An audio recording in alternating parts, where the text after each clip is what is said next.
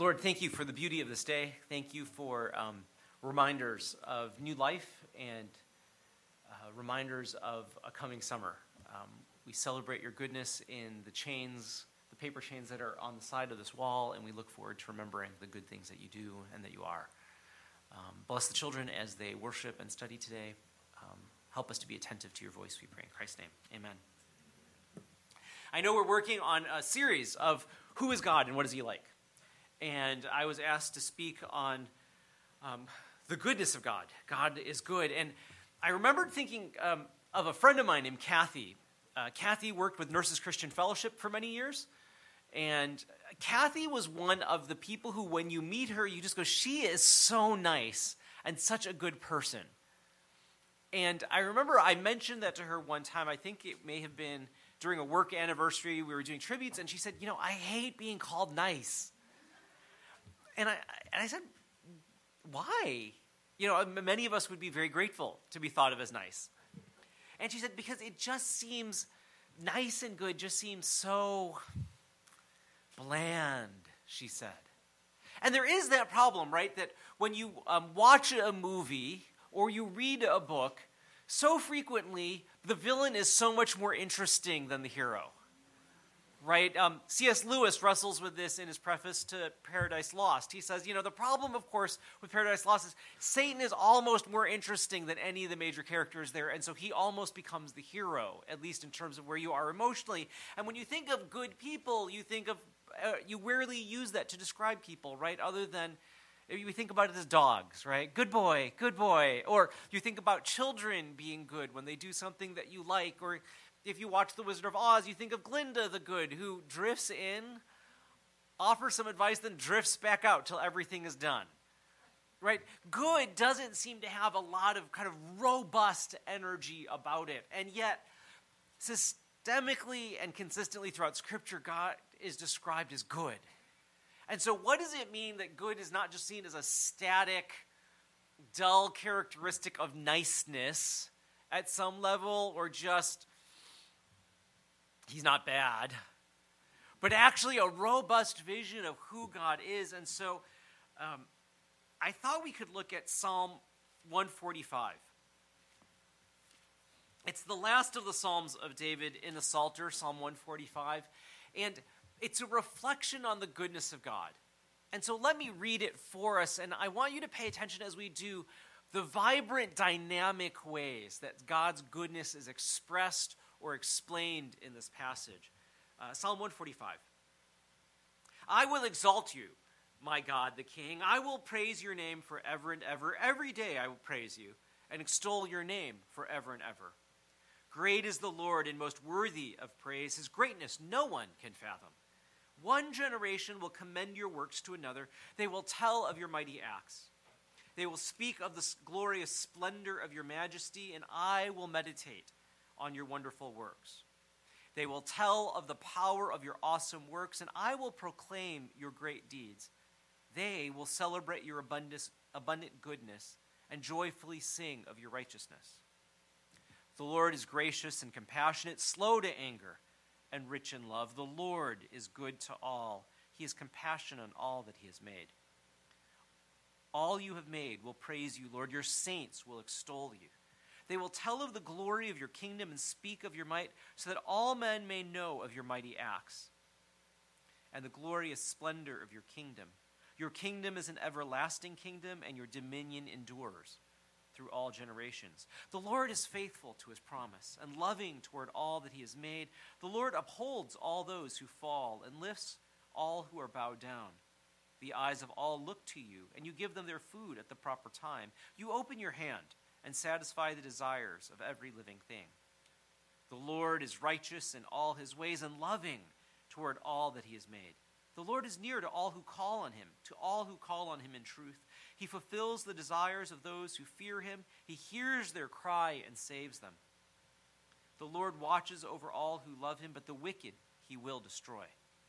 My mouth will speak in praise of the Lord. Let every creature praise his holy name forever and ever.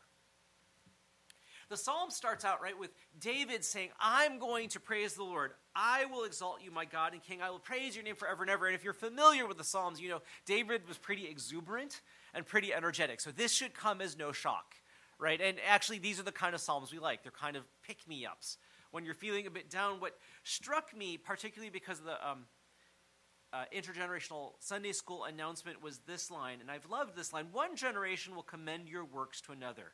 They will tell your mighty acts. They will speak of the glorious splendor of your majesty, and I will meditate on your wonderful works. They will tell of the power of your awesome works, and I will proclaim your great deeds. That the experience of God's goodness is so overwhelming. It's not just that you enjoy them for yourself, but that you actually communicate them one generation to another.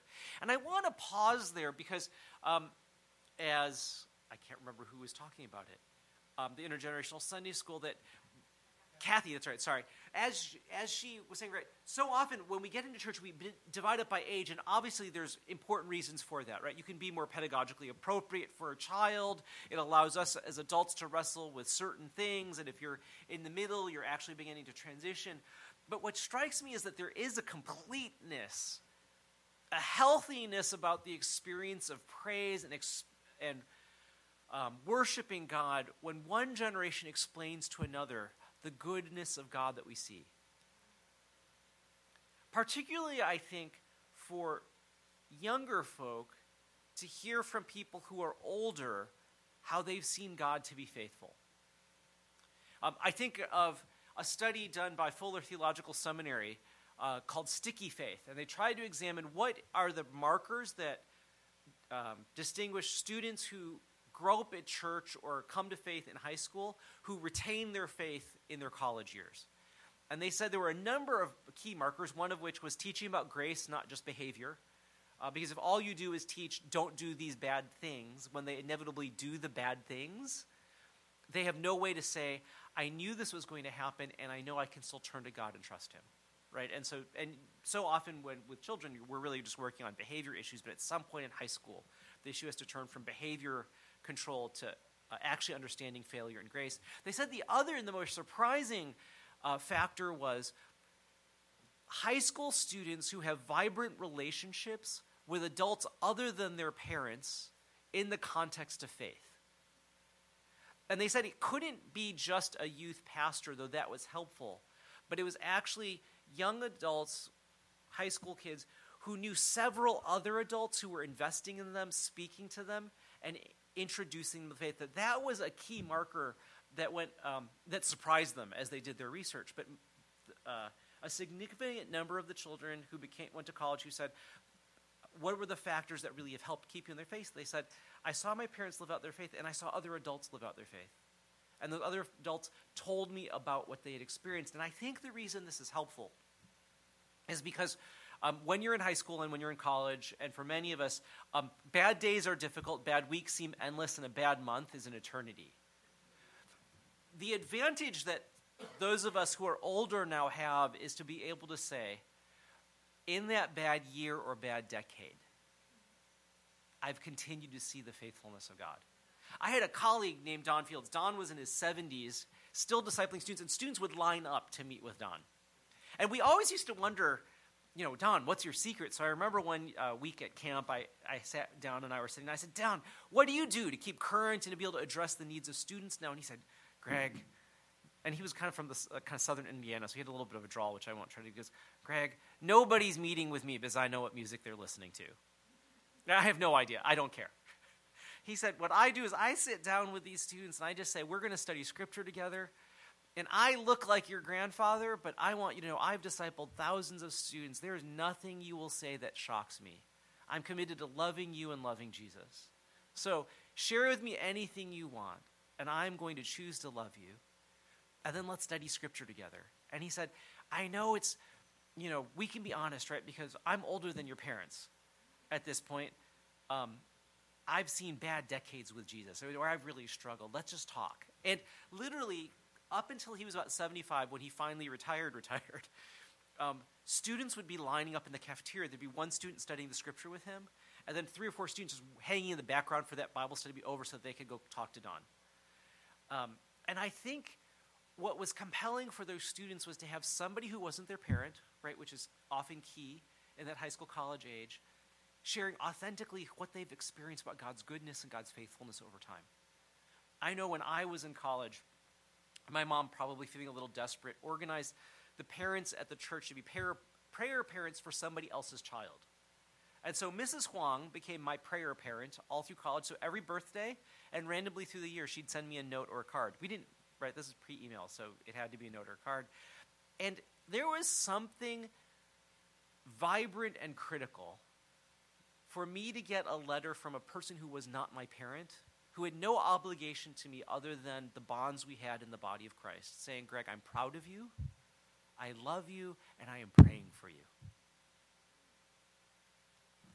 For you all, perhaps one way to live out Psalm 145 might be to engage in that intergenerational Bible uh, Sunday school for a week or two, not just because of what we offer um, the young people or the children, but actually, I think it's critical for those of us who are aging to experience seeing Scripture through new eyes. Right? There's something beautiful, Cheryl, saying of I've been studying Scripture now for 30 plus years and I see its richness and I know God's faithfulness. And there's another thing entirely to watch a child hear the stories of Jesus for the first or second time. To see with new eyes their surprise. When, he said that? What was that story about? And then for us to begin to experience that excitement and freshness for a new thing, that that renews our soul. And I think part of what the psalmist is saying, right, is one generation will proclaim to another for the encouragement of their own faith and have their own faith renewed. Right? To have that chain extend generation after generation tangibly with us helps us experience the goodness of God. So, what does God's goodness look like in verse 7, it gives you a clue, right? I will celebrate your abundant goodness. That when we talk about God's goodness, it's not just that He does good things, but there's an abundance, an overflow of God's goodness. The challenge, of course, is most of us don't see it every day. We're so tied up in the ordinary tasks of living and working and managing our families and managing ourselves that often um, if we were to say, What are you thankful for right now? we would scratch our heads. Unless we're attentive. And I want to suggest the rest of the psalm gives us a number of ways to be attentive to the goodness of God so that inadvertently we don't steal God of the glory that He's due or cheat ourselves out of an opportunity to be thankful. Because I don't know about you, but I know in my own human relationships, when I'm in a posture of thankfulness, um, I'm free to love. I'm free to ask for forgiveness. I'm free to become the kind of person I want to be.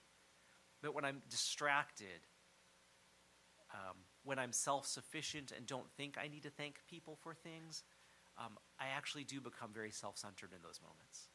But my dependency on other people opens my heart. So, what's God's goodness look like? In verses 8 through 14, I want to suggest um, it's that the Lord extends mercy to those who need it. Look again at those verses. The Lord is gracious and compassionate, slow to anger and rich in love. The Lord is good to all, and he is compassionate on all that he has made. And if you if that first verse in verse 8 caught your attention, you're like, I know I've heard that somewhere before. Is it just in the Psalms? Listen again, the Lord is gracious and compassionate, slow to anger and rich in love. What's God's goodness like? This is a, a direct quote from Exodus 34, 4 through 6. You might remember as Moses is up on the mountain receiving the Ten Commandments, he says to the Lord, Show me your glory. I know you said you'd go with us, but who are you? Show me who you are. Give me your name so that we, your people, will know who you are and we can follow you. Show me something of your glory which will help me endure being with these people that you've put me with, right? Show me something of your glory so that I can lead these people through the, um, the wilderness. And God says, Okay, I will show you my glory, but you need to hide yourself in the rock because if you saw my face, it would be so overwhelming to you, you'd be destroyed. I'll let you just see my back. I'm not quite sure what that is. Like, I, I keep trying to imagine what that's like. But more, right? I'll give you a glimpse of who I am. You'll just catch it on the side, Moses. And then when the Lord comes, right, there's um, the, the mountain shakes, there's a huge wind. And then the Lord declares his name. I am the Lord, the Lord, right? Yahweh, I am who I am, who I will be. And then he describes his name in this way I am the Lord gracious and compassionate, slow to anger, and rich in love. When the Lord says, Who am I? Who do I want you to know me to be? What's the fullness of my character? It's this verse. I am gracious and compassionate, slow to anger, and rich in love. And then at the end of the chapter, I will punish those who deserve punishing, but I will forgive generously and completely. Right? Part of God's goodness, I want to suggest by invoking Exodus um, 34, 4 through 6, is part of God's goodness is that He revealed Himself to us. We know who He is and what He's like. Imagine being the kind of people that Paul describes in Acts 20, right? To the Athenians. You worship a God that you do not know. You have to put up an altar to the unknown God because you're afraid you're going to miss something. Can you imagine what it would be like to not know the kind of God that you worship? To just hope that you were doing the right thing, to hope that the things that you do were pleasing to Him, or interesting to Him, or not frustrating to Him. Imagine groping in the dark constantly. And actually, many of us don't have to imagine that, right? Um, for those of us who came to faith later, we know that experience when you think there may be something out there, there but you can't name it and you don't know it. For others of us, we've wandered. Uh, we may have come to faith earlier, but there have been periods of our life where we've walked away and we remember that feeling of, I, maybe there's something out there I just don't know. Part of the goodness of God that David draws on here is God has revealed himself to us. We know his name, we know what he's like, we know that he's dependable. Who is he? He says, I am who I am. I am gracious and compassionate, and this is good. And then the psalmist goes on to say, right? Um, all you have made um, will praise you, O Lord. Your saints will extol you. They will tell of the glory of your kingdom and speak of your might, so that men may know of your mighty acts and the glorious splendor of your kingdom. Um, your kingdom is an everlasting kingdom, and your dominion endures throughout all generations. I think when David quotes um, Exodus 34, he says, that, that way people will know of your mighty acts. If you're in and immersed in the Old Testament, if you're going to bring in words from the Exodus and talk about God's mighty acts, when you talk about God's mighty acts, it's primarily speaking about the Exodus experience, right? What do we know about God's goodness? We know that He's merciful, and how is that demonstrated? He saves Israel out of slavery and judges Egypt, right? He brings, um, He triumphs over the false gods of Egypt by demonstrating that He's in control and command um, systematically demonstrating that over every area of Egyptian life that they thought their gods could control the weather, the Nile, the animals, and the birds God overruled them all. And it's his care and provision in bringing them into the promised land. And so when you talk about God's mighty acts, right, when they're like, what is this God like? How do we know his goodness? He saved you out of slavery. David's reminding you. He defeated your enemies. He kept you safe for 40 years of wandering and brought you into the place that you needed to be, into a land flowing with milk and honey. God is good. I think it's fascinating that during the civil rights movement, the African American church anchored itself to this particular story in Scripture, right? It was the Exodus story that gave them hope. It was the Exodus story which reminded them that God was good in the midst of ex, um, extreme oppression, violence, and danger. It was the Exodus story and reminding themselves that God was good that allowed them to endure in places of hardship and persecution. And what did it give them? It gave them faith, right? It gave the African American church and the entire civil rights movement confidence that evil would be defeated, that righteousness would be expressed, that peace could occur. Why? Not because the movement in itself was powerful, not because it had powerful speakers like Martin Luther King, whose death anniversary we just celebrated as a country. They had confidence not because history bends towards some arc of justice on its own, but because God is good. That God would care for them, God would speak, and that God would act. This is quite in contrast between other narratives which use the Exodus as I'm just passing through this land, crossing over to the Jordan, trying to escape the world that we're in. I want to suggest that a deep immersion in the goodness of God, as you immerse yourself in this scriptural story, it actually allows us to persevere. It allows us to suffer, not silently, but clearly. That actually proclaiming the goodness of God is a potential wild act of protest in a world that may be filled with despair. That's why, right, in many traditions, people will say, God is good, and the expectation is the congregation will say all the time. Right? In pleasant seasons or unpleasant seasons, in difficulty or in ease, when under persecution or while being blessed, we affirm God is good. We may not experience it palpably at the time. We may mostly experience danger or darkness, pain or suffering, absolutely. But the assertion that God is good is not a kind of gentle, isn't he nice? It's a desperate cry, grasping for a deeper reality to ground ourselves in, to give us the strength to continue to do what we need to do. So, how do we as a people immerse ourselves in that narrative so deeply and so thoroughly that it shapes the way we approach our days? Because otherwise, the narrative that we use to uh, anchor our days will be determined by social media for those of us who peruse that, um, by the various pundits on the various cable networks through which we receive our news, through the narratives of our family or our own dysfunctions. I was uh, at a conference on Monday and they said, you know, the challenge for most pastors is that um, we get 30 minutes to preach and shape the imaginations of our congregation, and then they go back home, and it's the average two hours a day of Fox News or MSNBC or CNN, so that for an hour and a half we have here to try to combat alternative narratives about what the world is like for the rest of your days. How will we immerse ourselves in Scripture? I, I love the chain that children are building, if only to remind us of what it takes to hold us together. The psalm goes on to say, um, in verse 14, the Lord upholds all those who fall and lifts all who are bowed down. And I want to suggest that though it's written in the Old Testament, at least for me, maybe it's because I just use the metaphor that way so frequently. When I think about how the Lord upholds all who fall and lifts all who are bowed down, um, I do begin to think toward the future of the Old Testament into the cross, don't you?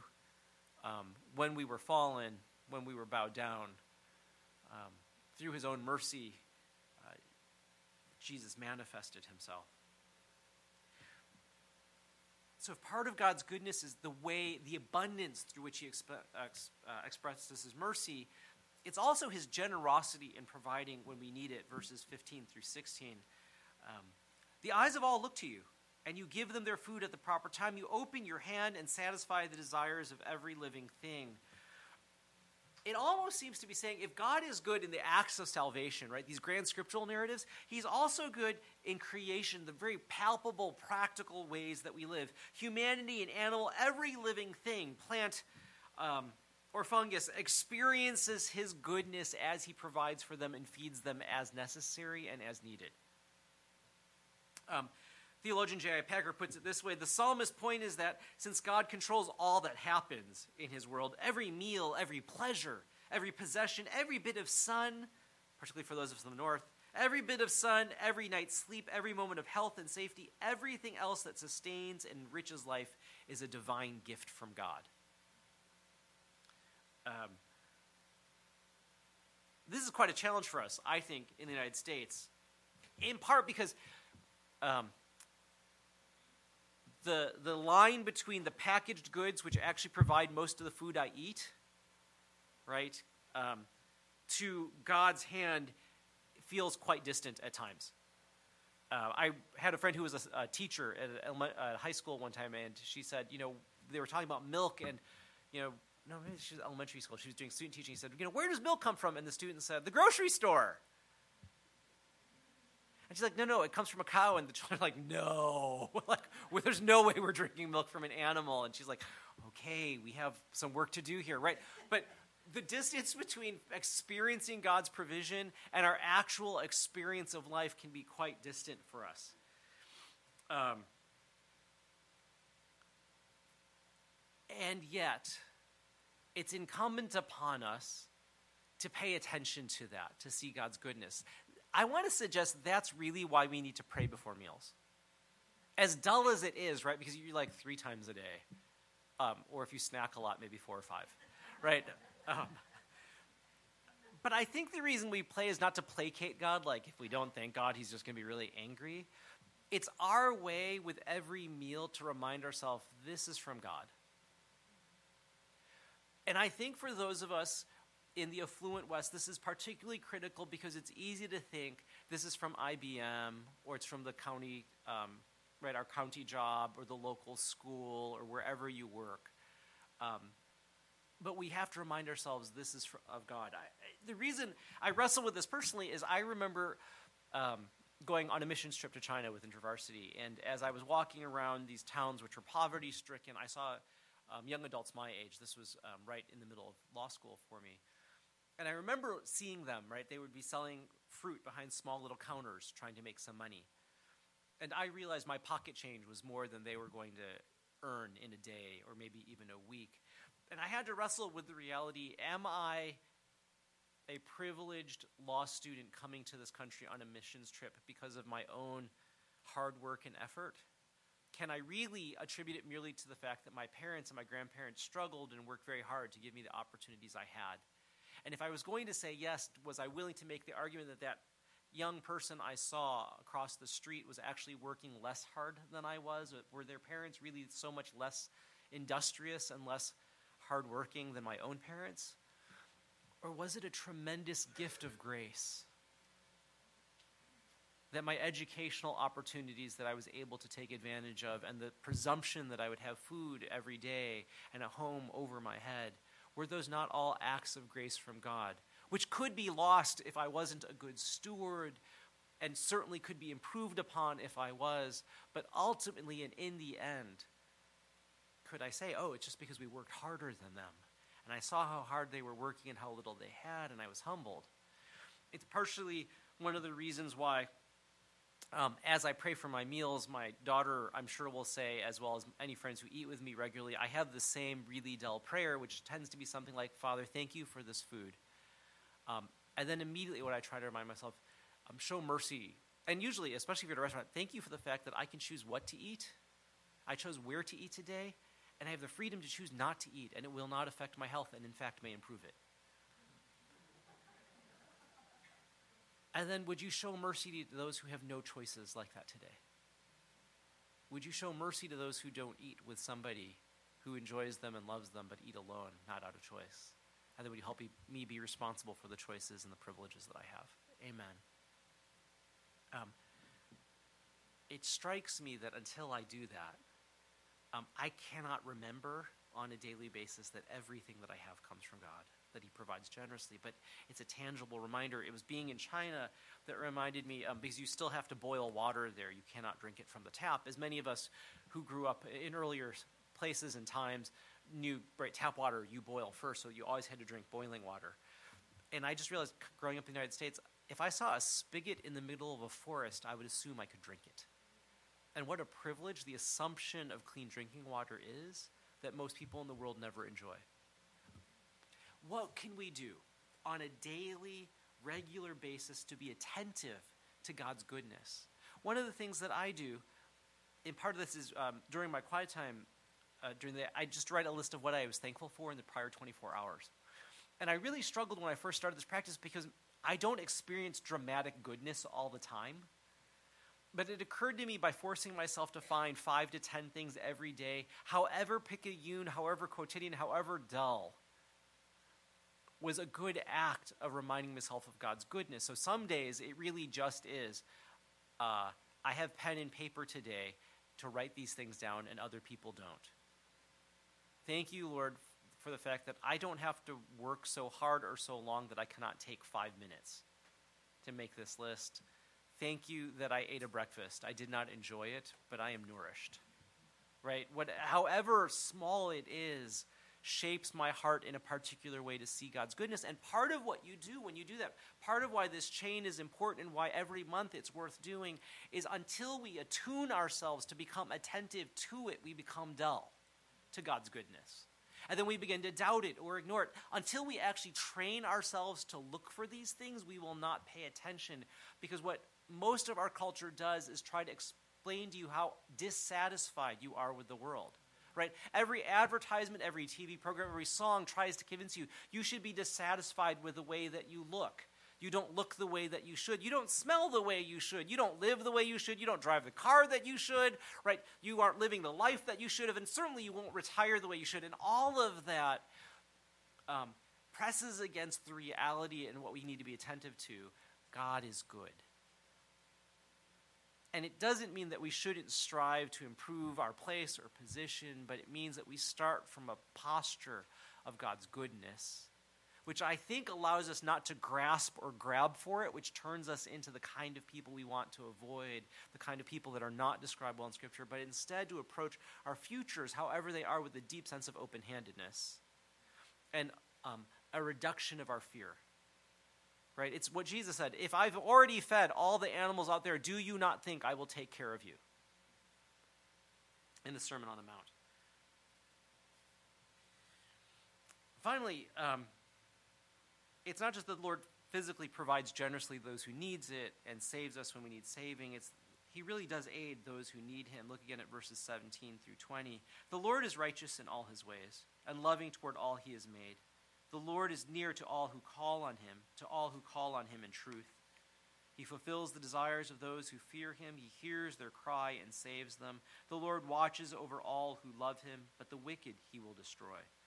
My mouth will speak in praise of the Lord. Let every creature praise his holy name forever and ever. I just want to land in two things. I, love the promise, right? Out of God's goodness, out of his abundant generosity, he will give, he will fulfill the desires of those who, who fear him. Now, that could be seen, and I think probably is mistaken often as like, name it and claim it, right? Whatever you want. Uh, you can ask for and God will give it to you. And I think the key factor here is God will give um, the Lord will fulfill the desires of those who fear him. When your heart is aligned around the fear of God, right? When it's aligned around his purposes, goals, and priorities, and you're engaged in his mission, when you've allowed your heart to be shaped by the grandeur and majesty and the hope of God, then of course he will give you what he wants, what you ask for, because what you want is generally what he would like to give you. Right? Um, my children know um, I am most likely to give them things when they ask for things that I already want to give them. And so they're wise to align their interests with mine and their passions with mine. So my children know if they approach me and my wife and say, Can we get a book at the bookstore today? Nine times out of ten, the answer will be, Yeah, let's do it. Right? Because um, we like uh, buying books, just makes me deliriously happy. And I like the fact that my children read. I think we all know that experience, right? Um, and when we fear the Lord, when we think, may your kingdom come and your will be done, God goes, happy to do that. Right? Glorify yourself in my workplace and my home, Lord, because I am not being a good witness right now. You know, the Lord's like, I'm there. like, I've been waiting for you to pray that prayer. Lord, um, would you use the blessing box to ensure that people in our community have the basic necessities they need? And would you discipline me to do it with a little less so that other people have enough? The Lord says, Of course, I would be delighted to do that because now you're sounding like my people. Now you're sounding like my church. And the Lord, in His goodness, delights in answering our prayers. They're not futile. And then the psalmist goes on to say this odd thing it's the one dark note in the entire psalm, right at the end of verse 20. But the wicked he will destroy. Why this one dissonant note in a psalm so filled with praise and goodness and joy and abundance? I think it's because most of us we're really distant from the realities of wickedness that it doesn't occur to us why this needs to be here. Um, because generally we're nice people in a very nice community filled with other nice people. Um, but I think it adds a note of bracing reality for those of us who pray the psalm and who want to thank God for his goodness. Um, I may have told the story here before, but um, I had a friend uh, named Ina, and at when I was in Chicago, um, often I would do a pastoral prayer. You know, we'd bring various people up, and uh, we were at lunch after church. Uh, it was an Asian church, so we often ate lunch together. And um, because you know it's all about the food, and we were eating, and Ina was across from me, and she I still remember the restaurant. She looked at me and said, "Greg, your prayers bum me out so much." I was like, okay. Know, that's, that's not really the goal that you have for prayer when you pray for the, in front of the church. Like, yeah, that totally ruined my day and soul. And I said, why? And she said, you know, I come to church and I want to be uplifted by the sermon and encouraged by the music and, and, and you know, enervated by the fellowship. And then you come up with your pastoral prayer and you're like, Lord, we know that during this worship service, nine people try to commit suicide, 1,500 people will be dying of hunger. And she's like, Man, you just popped the worship balloon for me. Like, I'm more discouraged listening after you've prayed than I was walking in the church. Why do you do that to me? I didn't have a good answer, so I, start, I put another bite of food in my mouth to buy time. And as I chewed, what I told Ina was this um, I swallowed first. Um, you know, Ina, um, I do believe God is good. I do believe his love endures forever. And I also know these other facts are true. And if I'm going to sing about God's goodness and that he's been good to me and not actually think about the people who've not experienced that goodness in the same thoroughgoing way, then really Karl Marx was right, right? Religion really is the opiate of the masses. It's being used to dull us to the needs of the world. Um, if I can't say God is good um, all the time and think about people, my brothers and sisters around the world, suffering from persecution, then what do I really mean by the fact that God is good? All I really mean is He's good to me, and my pursuit of Him is selfish and narrow. Right? But if by an act of sanctified imagination I can say, I believe he's good, and I know there's suffering and persecution and pain in the world and in our congregation, in our own lives, and hold those two in tension, then actually my faith has a fighting chance to, shape the world I live in. Right? My faith actually is not denying reality, but fully engaged with it in its persecutions and disruptions, despair, um, and disgust. I think it's really interesting that Psalm 145 is the most quoted psalm in most Jewish prayers. And I think maybe one of the reasons why is for people who've experienced persecution, for people who have been marginalized, who've been without a home, to be, re, to be reminded both of God's goodness as 97% of the psalm, but to believe that God's justice will prevail is actually good, good news. Right? If you're a person for whom Me Too and Church Too describes your experience, then God's justice is good news. Right? If you've been persecuted because of um, your gender or ethnicity or another category, to know that God will bring about justice is good news. If you've been defrauded hurt or harmed by the people around you. To know that God will judge wickedness is good news. It frees us from having to believe that we have to hold revenge in our own hands. It allows us to open handedly begin to talk about words like prayer and reconciliation and forgiveness without spitting them out in anger. It allows us to love our enemies and to care for those who persecute us in ways that cause people around us to go, there must be a God if they're going to respond that way for most of us, we don't think of God's judgment as good news. But if you've been a person who's experienced wickedness, then belief that God Himself will take care of the problems of injustice is very good news indeed. Let me end with this way the psalm is an acrostic, like several of the psalms. Um, it, every verse starts with a letter of the Hebrew alphabet. Um, and I think David does this in part because um, it's a way of saying this psalm sums it up everything's included. Well, actually, weirdly, there's one letter missing, and nobody knows why, but it may be to say, uh, God is good, and the world's a little incomplete, and it's still going to be okay.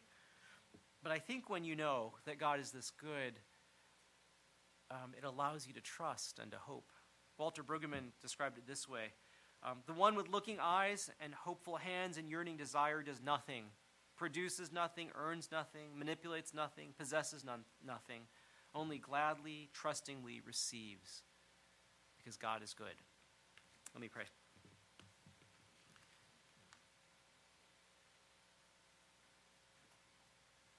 Lord, um, so in so much of my life, um, I would like to be good enough, or to do good, or to be good. Um, what a relief for me to be reminded that ultimately you are the one who is good, and I can trust on that and rest in that so that I don't have to do good enough, be good enough, um, or experience good enough, but you are enough. Um, may I grow smaller in my own eyes, Lord, so that your grandeur, goodness, mercy, love, wrath, and grace um, grow bigger in my own eyes so that we could right size my world. And then I could trust you and love you more.